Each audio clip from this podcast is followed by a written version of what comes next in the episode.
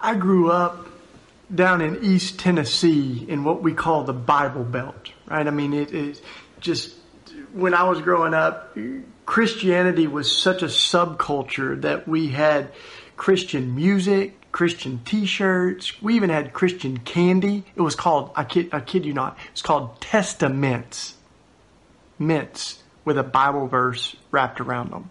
Testamints. Yeah, and we had these charts that they gave us when we became a Christian that it, it, had the secular band, you know, and it said if you like this secular band, then you'll really like this Christian band. That was like a Christian version of the secular band. But you, you know, we burned all of our, uh, well, they, these were cassette tapes. In young people I, these were things we listened to music on. Uh, and then we burned our CDs. We burned all of our music and we got the Christian uh, counterfeit, you know, and we listened to this Christian music. And we're like, oh, that doesn't it sound like Metallica? You know, it's not. Anyway, you know, it was this strange subculture, but I can remember it was all very much about just what we believe that you needed to believe that Jesus died for your sins, rose from the dead, and all of those things became so important to me, and they still are important to me. But I began to see that the church is better at making believers than forming disciples. And there's a very big difference between being a believer in Jesus and being a follower of Jesus, right? As my friend Tony Campolo says, we, we saw a pattern in the church that we all came to the altar singing the old hymn, Just as I Am. And then we left just as we were and kept living just like we always had. That, that, that becoming a believer in Jesus didn't always translate into a new lifestyle that was totally reoriented by Jesus. And so what began to happen to me, for me, is I started reading the Sermon on the Mount, started reading the Gospels, and it started really messing with me, you know, because I, I read the things that Jesus said, like sell everything you have and give it to the poor. and I'm going,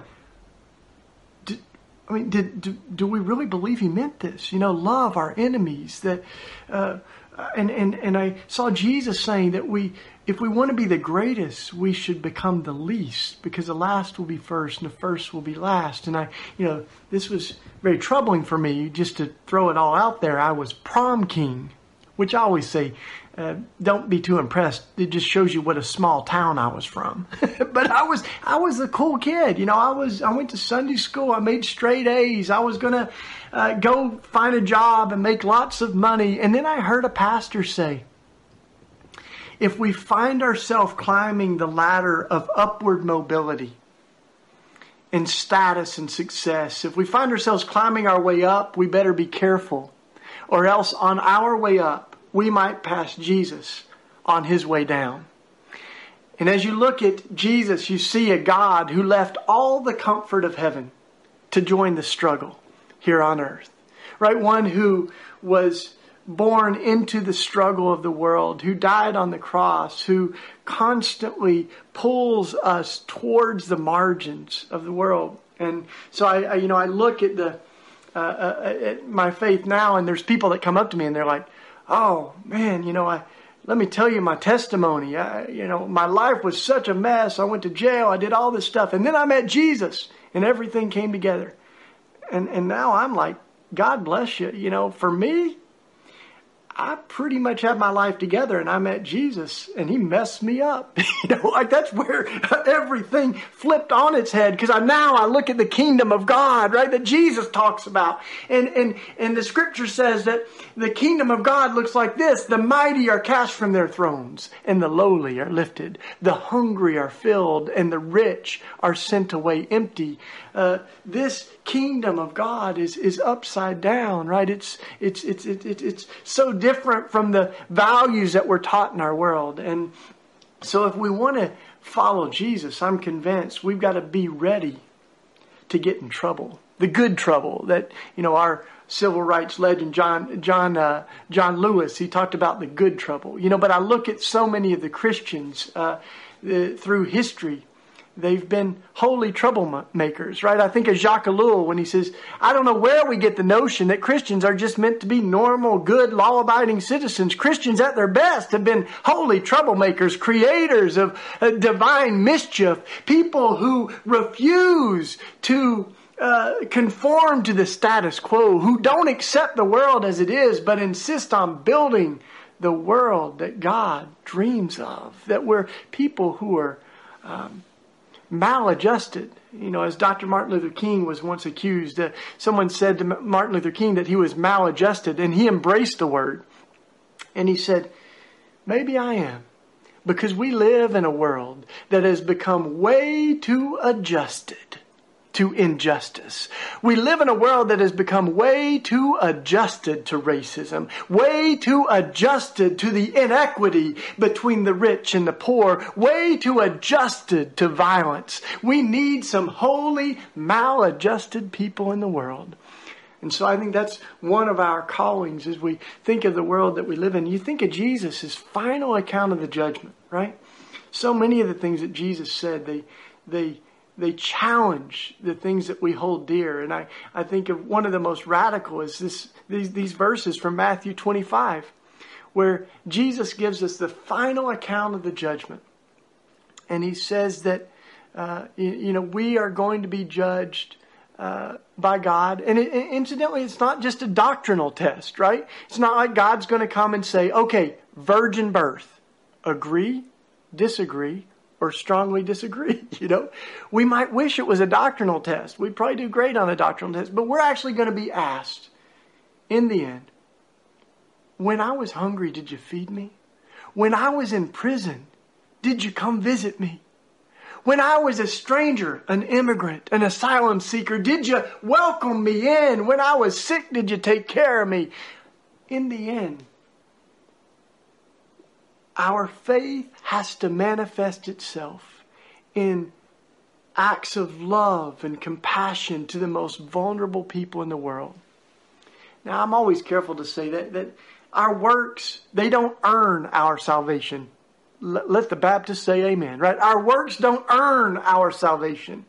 Our works demonstrate our salvation. They, if we, if, if we don't visit people who are in jail if we don't welcome the stranger and care for the homeless, then maybe we're not actually Christians. Maybe we're just worshipers of Jesus on Sunday morning. So this has to transform our life, right? And as I um, have tried to figure this out, you know, over the last 20 years or so in Philadelphia, uh, by the way, I, I wish I could bring all of you to Philly, but I am going to bring one glimpse of Philly to you. This is our front door at the Simple Way, the, the little community I've been a part of for the last 20, 20 years or so. And it says, Heal our hearts, heal all that is broken in our hearts, in our streets, and in our world.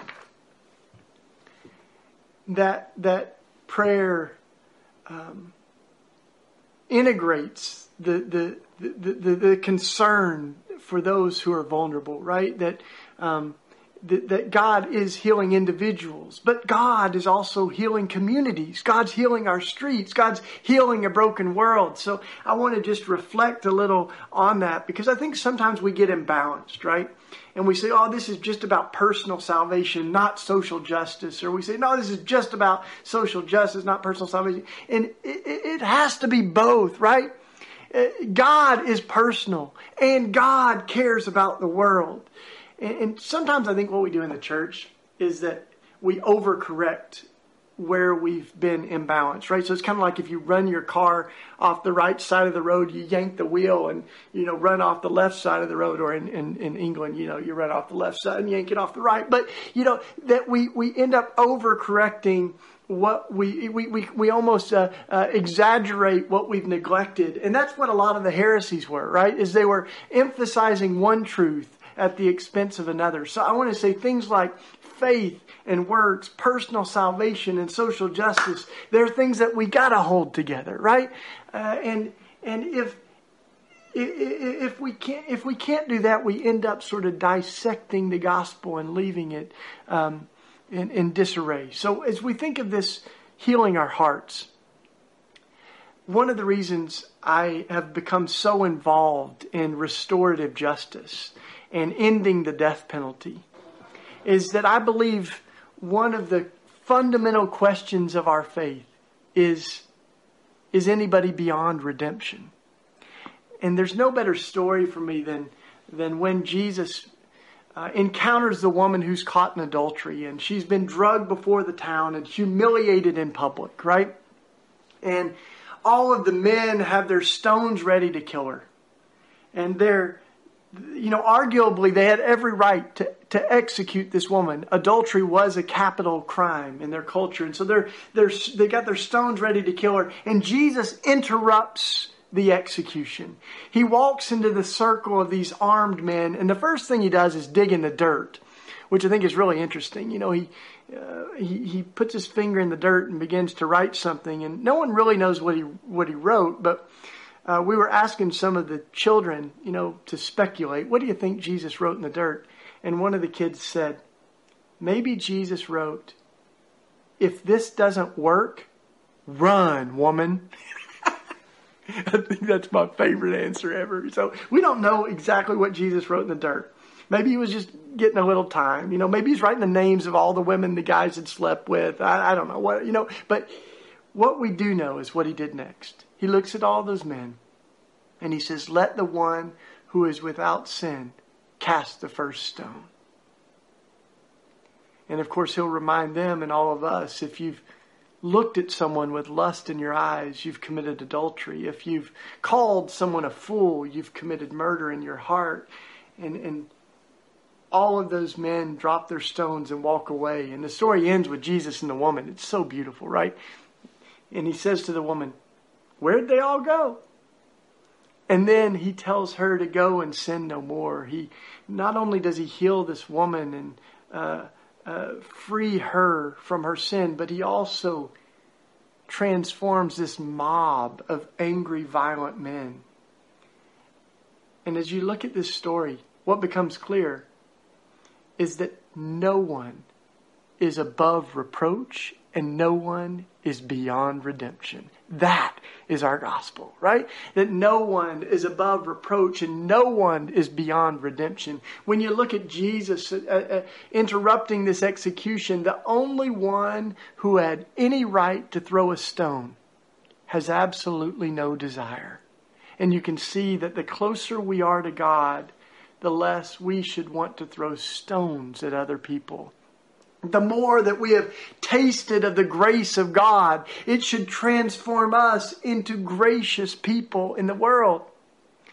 But that, uh, that isn't always the case, is it? That sometimes Christians have been the quickest people to pick up stones, to point fingers. In the United States, this is the tragedy.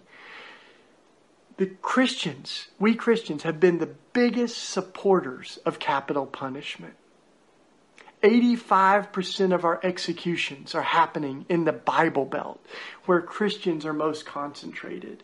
And so I've been challenging that. You know, I wrote a book about that a bit because I think what is so important at the very heart of our faith is that we believe Jesus himself said that it's not the healthy who need a doctor, but the sick. I haven't come for the righteous, but for the sinners. And I want to say today, we need a church that lives like that, right? That we exist for the broken that uh, the, the church is a place where imperfect people can come and fall in love with a perfect God and then help each other become more and more like that God. But too often, what's happened is Christians have acted like we're perfect, right? And uh, uh, we pointed fingers at everybody else. And so I, I, uh, I love how Tony uh, Campolo he he says uh, when people tell him that the church is full of hypocrites. He says, No, it's not. We've always got room for more.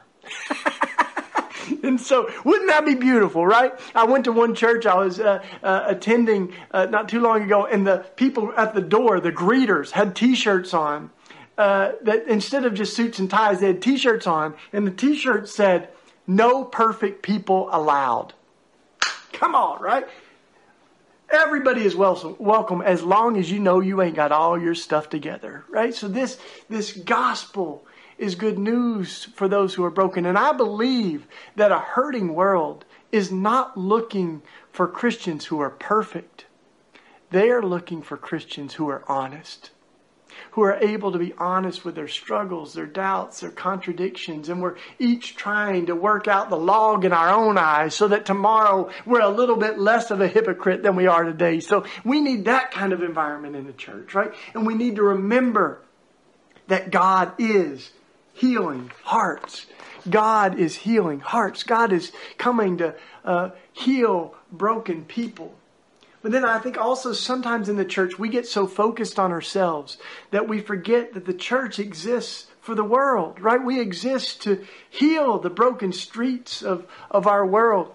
One of uh, my friends, who's a wonderful theologian, uh, and his name's Ray Bakke, he wrote a book called Theology as Big as the City. And one of the things he talks about is that how in seminary and church we talk a lot about exegeting scripture, well, which is a fancy word, you know, for those that didn't go to seminary. You know that that um, to read the Bible in the context that it was written. And exegeting scripture is beautiful. But Ray Bakke says we also have to exegete our neighborhoods. We've got to exegete our world. We've got to ask the question, what does it look like to live out the gospel of Jesus in this place and in this time that we are living in. And we ask the questions what are the principalities and powers that exist in our uh, neighborhood, in our society, that are obstacles to God's love and grace?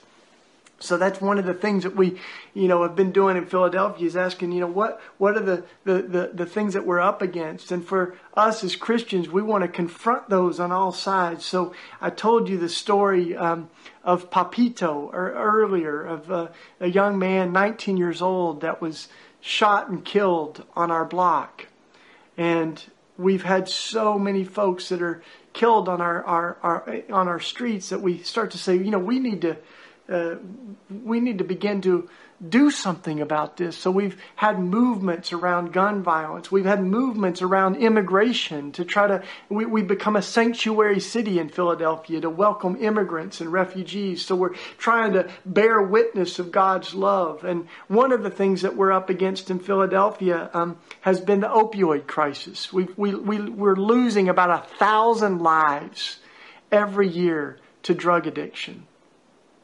And there comes a point where we want to see that as something that the church cares about, right? So um, we've got a recovery community in Philadelphia that's all, you know, led by people who are recovering from mostly heroin addiction. And on the wall at New Jerusalem, at the recovery community, there's a quote that says, We cannot fully recover until we help the society that made us sick recover. So it's about the personal healing, but it's also about healing. I mean, the economics of heroin. Heroin's the, one of the largest eco- economies in our neighborhood. We've lost over 100,000 jobs. We've got uh, 700 abandoned factories in our neighborhood, and heroin in the drug industry is one of those that's come in. And, and so, if we're going to tell kids not to sell drugs on our corner, we've got to have an alternative, right? For which, you know, by which they can take care of their family. So we, we, you know, I love how Dr. Martin Luther King said this. He said, the church is meant to be the prophetic conscience of our society. That the, the, the church is meant to be the conscience, to wake people up with love and compassion. And part of what we need to do is to uh, expose injustice so that it becomes so uncomfortable that people have to respond. Uh, that we make the injustice personal and make it uncomfortable for folks. So I want to share with you something. As we, you know, are living in our neighborhood, we began to have heroin needles that were all over our neighborhood. And the kids, I mean, really, there was a breaking point where I remember one of the kids was talking about they were going to have a snowball fight in winter and yet they were scared that as they were building a snowman or as they were creating snowballs, they were scared they were going to find heroin needles in the snow. And we've had needles that just are on the sidewalk. So we just got fed up, right? And we said, we, we, we got to do something about this. And really inspired by the kids, we had this whole campaign called Need a Little Help. And we gathered the heroin needles and we put them in jars and we put epoxy in them and, um, and we have quotes from the kids and we delivered these bottles of needles to our politicians, our legislators, to the mayor and the health department and the police commissioner and our city council members. And one of, uh, as we did it, the kids delivered them and they said, we need a little help. And we, you know, this crisis is an emergency, right? You don't have kids in other neighborhoods that are tripping over needles, and we shouldn't either. We need to see a, a, thousand lives lost every year to, to drugs as a public health crisis. And it wasn't long before our city responded and declared it a, a, an emergency, a public health crisis, and began to mobilize an emergency response. But part of what we had to do, right, was expose the injustice so that people can see the, the human lives that are at stake, right? That we can begin to um, put a name and a face on the pain as we think of immigration, it's the same, right? One of the most powerful things that we did around immigration was in partnership with our dreamers, our young immigrant families, right? That are still fighting for documentation, for citizenship, asylum seekers that are, you know, escaping horrific things that are just trying to find a better life. And so what we did was um, we had a movement around our country where uh, we gathered 3,000 dreams of immigrant families and we marched together to Congress and we began to read those dreams out loud. And we heard the testimonies of immigrant families, young people share their stories. And we continued to read those dreams one after another. And we led prayers. And eventually the police came and they said on a bullhorn, You can't be here.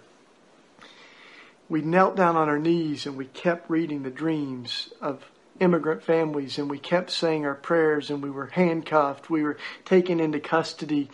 And I'll say that that's the good trouble, right? That's why, uh, uh, even as we were being arrested, one of the police officers whispered to us, he said, Thank you. Thank you for your witness. We need immigration reform. We need change in our country. And so when we went to jail, uh, uh, we smiled in our mug shots. And as John Lewis said, we can smile in our mug shots because we know that we are on the right side of history. So as we think about what it means to to seek first the kingdom of God. We're seeking the transformation of the world, right? We're seeking that God's dream would come in our neighborhood, on our block, in our city, on earth as it is in heaven. So God is healing individuals. God is also healing our streets. And that's my prayer too, as you, wherever you're living, that you would start to think, to pray and to seek what would it look like for God's most perfect dream to be realized in our city or in our town. And for us, that meant not losing a thousand lives to heroin, not losing a hundred lives every single day to guns in our country. That's we have a hundred lives a day lost to guns. It looks like not having the death penalty, not not trying to kill to show that killing is wrong. To seek first the kingdom of God is to seek a society that is realigned with the dream of God. In the last uh, reflection I'll offer you in this healing our streets, healing our hearts, healing our world is there's that beautiful passage in Romans that says all of creation is groaning as in the pains of childbirth. Right? That it gives this vision of a world that is groaning in pain.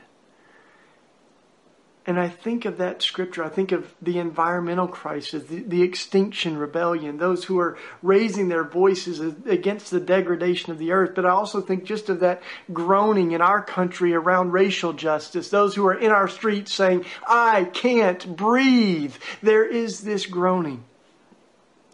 But it's a beautiful image that Romans gives because it's, it's this image of childbirth and there's a, a, wonderful Sikh activist in the United States. She's a lawyer too, Valerie Kaur. And one of the things that she says is she had this vision uh, of darkness. And at first she thought it might be the darkness of the tomb. But then she said, but then I began to realize maybe it's not the darkness of the tomb, but the darkness of the womb. Come on, right? That this is not just a place of death, but it's a, a, place where we are pregnant with new life. And I think that's the vision of Romans, right? That's the vision of a groaning creation is that there is something new that is being born. There's a new world being born in the shell of the old one, and we get to be the midwives. We get to give birth to a new world. We get to seek the kingdom of God, which means the renewal of, of, of this earth and so the invitation right now, I think we're living in a time that is groaning, that the earth is groaning, people are groaning. And we get to bear witness that there is a God that is at work in this world. So one of the images that uh, we have really been drawn to is, is uh, where the prophets Micah and Isaiah both cast this vision of a world where God's people will beat their swords into plows and their spears into pruning hooks, right? That we will literally transform this world from a world of death into a world of life. That we would transform metal that is designed to kill into metal that is designed to cultivate life.